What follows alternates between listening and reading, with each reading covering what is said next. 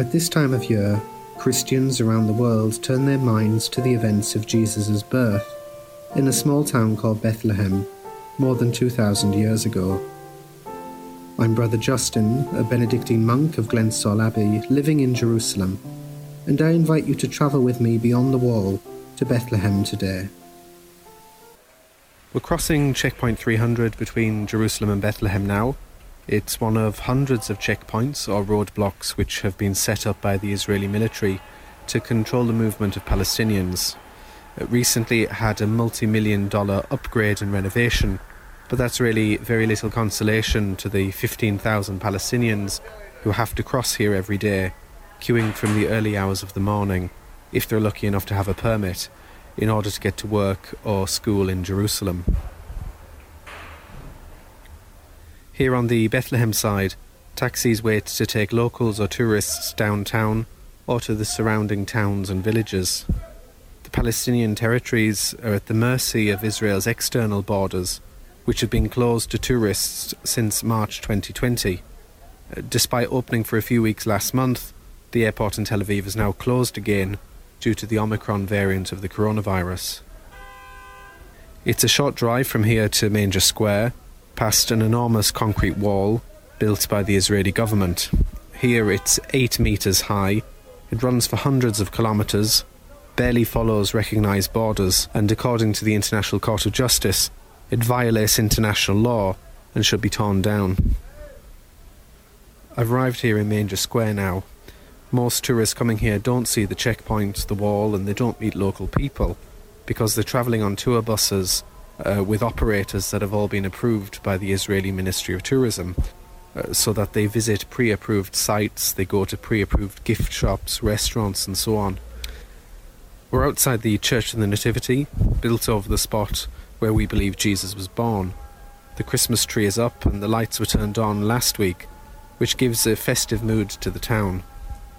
That festive cheer is much needed because, although life here is difficult at the best of times, the pandemic has really had a terrible effect on local people. The people of Bethlehem rely on tourism, and the majority of the residents here work as tour guides, as drivers, in hotels, cafes, restaurants, gift shops, and they've all been out of work for more than 18 months. I'm joined by my friend Osama, a Roman Catholic who was born in Bethlehem. In the square today, we can see the Christmas decoration and the Christmas tree uh, you know, usually in Manger Square, whether Christmas Eve or when the Christmas celebration started in Bethlehem, uh, like uh, with the ceremony of lighting the Christmas tree, uh, there has been this year many, uh, many local and some international. due to the pandemic, not many international has been in the country this year for Christmas but we had almost 15,000 visitors uh, in Bethlehem in the 4th of December. Joy, uh, fun has been there, um, environment has been peaceful and really great. Bethlehem was the first place to celebrate Christmas, so it is the capital of the Christmas. We uh, uh are going to have it in Christmas Eve where uh, you know thousands will be uh, participating in the uh, the traditional brigade that will uh, walk uh, in the old city all the way to the grotto to the place. Uh, you know, like there will be uh, up to 30 different scouts brigade marching in front of the patriarchs of Jerusalem and a lot of locals and hopefully some internationals will be able to participate uh, this year in the uh, Christmas um, Day and the Saint Eve. We had also the uh, Christmas Eve uh, and the midnight mass uh, at the St. Catherine Church, where the Palestinian president uh, supposed to attend, and many locals and many dignitaries. Wish you all a Merry Christmas and Happy New Year from the capital of the Christmas, Bethlehem. Thank you, Osama. Uh, we'll head into the church now, uh, which will be the place of celebration for local people and dignitaries who will gather here for the Latin and the Orthodox commemorations of Christmas. Here in the Church of the Nativity, we remember that the Holy Land is the place where the first Christian community sprang up.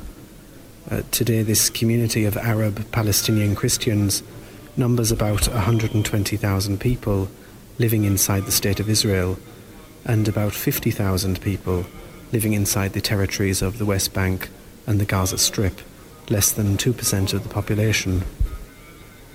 Like all Palestinians, whether Christian or Muslim, the majority now live outside historic Palestine with their descendants as either refugees or migrants. It's here, down in the cave where we mark the spot of Jesus' birth, that pilgrims have come for centuries and outside of a pandemic still come to remember and be consoled by the wonderful deed which God accomplished here, becoming one with us.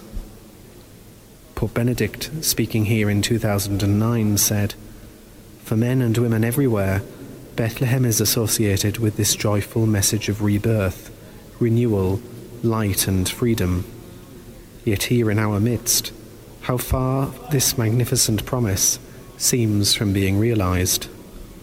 How distant seems that kingdom of wide dominion and peace, security, justice, and integrity, which the prophet Isaiah heralded, and which we proclaim as definitively established in the coming of Jesus Christ, Messiah and King. Throughout this season, as our minds turn to Bethlehem and the Holy Land, I pray we may not only remember the historical events of 2,000 years ago, but remember, pray for, and support the people who live here today, especially the tiny Christian community, so that the birthplace of the Prince of Peace might truly become a land of peace and justice for all. Happy Christmas from Bethlehem.